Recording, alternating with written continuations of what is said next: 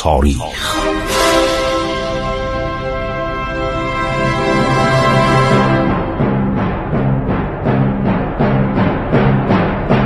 کاری از گروه جوان و اندیشه رادیو جوان.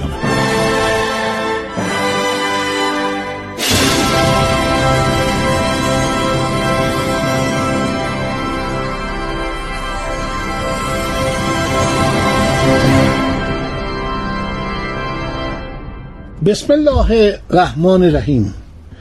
با سلام و عرض ادب و احترام خدمت شما شنوندگان عزیز رادیو جوان. من خسرو معتزد هستم. به شما سلام می‌گویم و برنامه عبور از تاریخ رو ادامه می‌دهیم. ما درباره طبقات اجتماعی دوران ساسانیان صحبت کردیم. و مطالبی درباره جامعه پزشکی ایران در اون زمان براتون گفتیم. حالا می‌خوایم یه اشاره به سلسله مراتب ارتشی بکنیم. در ایران مقامات بالا عرض کردم که ارتشداران سالار یا ایران سپاه بود بوده فرمانده سوار نظام سوار بود بوده ایران اندرز بود اسفاران کسی بوده که در روستاها می‌رفته در شهرها می‌رفته سوارکاری رو به مردم به عنوان یک ورزش جنگی و تفریحی یاد می‌داده. سر مردم گرم می‌شده. بسیار کار خوبی بوده. این مسابقات اسبدوانی واقعا و مسابقات تیراندازی سر مردم رو گرم می‌کرده. ضمنا مردم روستایی و شهری رو آماده دفاع از ایران می‌کرده. بنابراین دولت ساسانیان یک جایی داشته به نام انبار که همین ایالت انبار الان در عراقه. ایران انبارکبت فرمانده عرض شود که انبار ارتش بوده امیر ارتش بوده. حالا در زمان ساسانیان انبار شهر انبار ایالت انبار که الان در عراق هستش مرکز سلاحهای ارتش بوده. منجنیق ما داشتیم عرض شود که کل قوچ کل قوچ یک به اصطلاح چوب بسیار بزرگی بود. سر این آهن نصب می‌کردن به هر دروازه می‌زدن باز می‌شد. ما انواع منجنیق ها رو داشتیم. ما آتش افروز داشتیم. ایرانیا یک اصلی داشتن به نام کشنجیر اسمش نشیدید کشکنجیر. با این آتش پرتاب می‌کردن تو شهرها. تخت سنگ های بزرگ پرتاب می‌کردن ما سه نوع منجنیق داشتیم. منجنیق عروس بسیار بزرگ و خطرناک بود. این منجنیق آتش نفت و باروت و مواد عرض شود که آتش افزا رو پرتاب می‌کرد. یه نوع از اون دوای یونانی هم ما داشتیم. آتش یونانی هم ما داشتیم که پرتاب می‌کردیم در جنگ ها شهر انبار در کنار فراد در کشور عراق کنونی بود. که هنوز نیز این نام بر آن باقی مانده است. پیوسته در آنجا توده از اصله نگهداری می‌شد. سلاح سازمانی جنگ افزار مورد نیاز ارتش را در آنجا می ساخته و تحویل می‌دادند. اسب در ارتش ساسانی مقام و اهمیت خاصی داشت. اسبان ارتش تحت مراقبت و تیمار بودند. همینطور شطور. شطور یکی از دوابی بود که در ایران خیلی مورد توجه بود. و سواران ایرانی علاوه بر اسب از شطور نیز استفاده می‌کردند. سوار نظام سنگین ساسانی وقتی حرکت می‌کرد این اسبش مثل خود سوار زره پوش بود. روی یک عرض شود که زرهی مینداختن یک به اصطلاح پوشش زرهدار بود که تیر بهش اصابت نمی‌کرد. اسب خیلی دوست داشتن و اسب خیلی می‌رسیدن.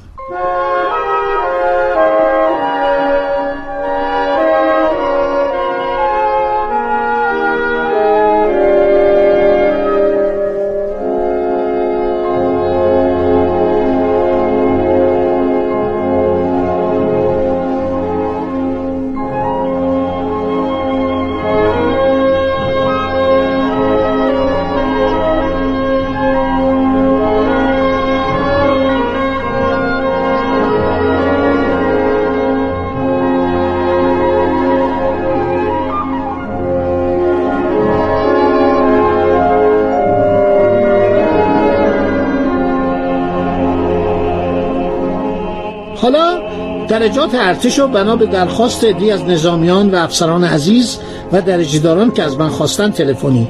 پشتیک بان سالار پشتیبان سالار فرمانده نگهبانان سلطنتی بوده و مقام خیلی مهم برابر ارکبود بوده. فرمانده پیادگان را پایگان سالار یعنی پیادگان سالار. فرمانده سواران را اسواران سردار میخواندند. بزرگترین یگان نظامی ارتش گند نام داشت. اعراب آن را تعریب کرده جند خواندند فرمانده گند باید یک لشکر باشد گند سالار خوانده می‌شد.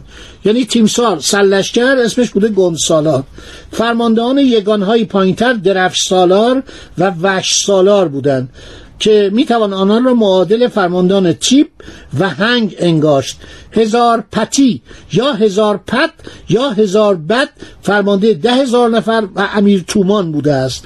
لوکونین مورخ شوروی که خیلی رو ایران مطالعه کرده و کتابای خیلی خوبی نوشته تمدن ایران ساسانی که مرحوم دکتر عنایت الله رضا دوست و استاد بزرگوار من اونو ترجمه کرده بودن. هزار بد را معادل مقام نظامی فرمانده گارد می‌داند گارد سلطنتی. فرمانده سوار نظام اسب بود خوانده می‌شد.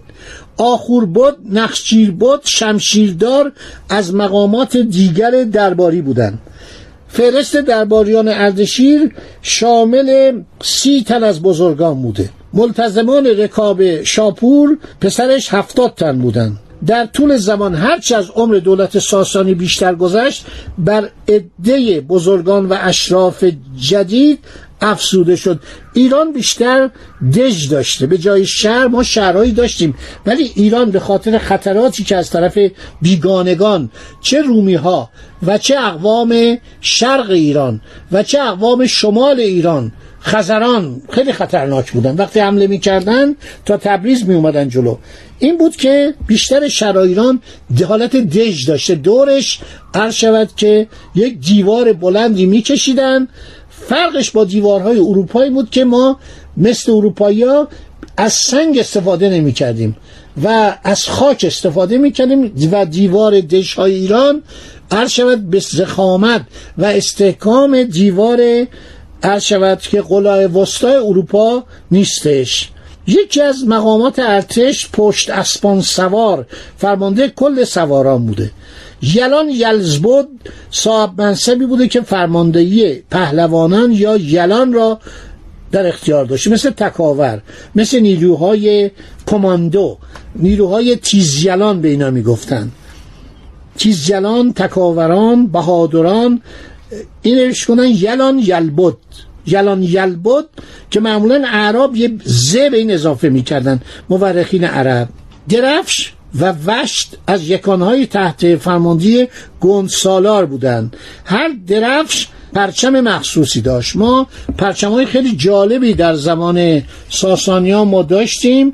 مثلا گراس پیکر لشکر گراس پیکر گراس پیکر برای اینکه عرض شود که گراز یک حیوان وحشی در نواحی مختلف جنگلی شمال بسیار فراوانه.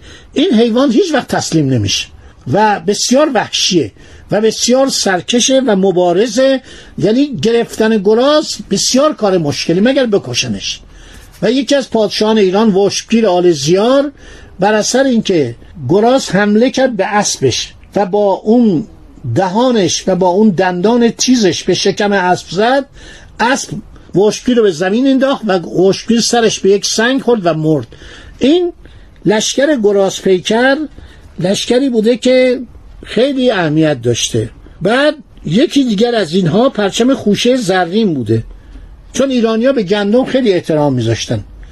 این عرض شود که هفسین که درست می‌کنن اینها همه نشانه این بود که مردم ایران به نباتات خیلی احترام میذاشتن. و یکی از این لشکرهای ارتش ایران پرچم خوشه زرین داشته. عرض شود که یکی از لشکرها پرچم اسب سفید داشته. یکی ماه و خورشید داشته. این هر کدوم لشکر یه اسمی داشتن. برای خودشون خیلی جالبه. آدم وقتی اینا رو می‌خونه به ذوق و لطافت عرض شود که ملت ایران و قریه ملت ایران پی می‌بره. بعضی از این به اصطلاح لشکرها لشکر اجدها پیکر بوده که اینا رو همه رو محققان در آوردن. در طول سالهای پنجاه سال گذشته مطالعه کردن و اینا رو در آوردن. عرض شود که روی درفشی علامت گرگ بوده. سپاه گرگ. سپاهیانی بودن که خیلی سریع حمله می‌کردن. ما کتابی داریم به نام ارتشتارستان که تمام این آداب جنگجویی رو یاد داده. مثلا چگونه شما یورش ببرید چگونه کمین بگیرید چگونه دشمن رو داخل خاک کشور بکشید و اینها رو نابود کنید. همه اینا رو ورداشتن نوشتند خیلی تمدن و فرهنگ ایران فوقالعاده است. و اینی که ایران ایرانه. ایران کشوری است کشور خاصی است. کشوری است که مردمی داره متمدن مردمی مهربان مردمی که متساهل هستند گذشت دارن بخشش دارن. تا یادم نرفته یکی از این عرض شود که لشکرهای ایران لشکر پیل سواران بوده. با پیل پیلم که مال ایران نبوده. از هندوستان ما یا می خریدیم یا هدیه می‌دادن یا معامله می‌کردن با اسب. اسب راهوار ایرانی رو می گرفتن و عرض شود به جاش می اومدن و فیل می‌دادن. فیل در ارتش ایران اینطور که مورخین نوشتن 1200 هر شود زنجیر فیل بوده فیل هندی و اهمیت فیل فوقلاده بوده. خب امیدوارم خسته نشده باشید دوستان عزیز. من کتاب تازه ای نوشتم می‌خوام توصیه کنم که این کتاب به زودی منتشر میشه. بخوانید تاریخ دفاع در ایران. این کتاب از طرف وزارت دفاع جمهوری اسلامی ایران داره منتشر میشه. در چهار جلده. فعلا دو جلد اولش در اومده. خیلی از مطالبی که میشنوید من از این کتاب نگاه می‌کنم. کار هفت ساله منه.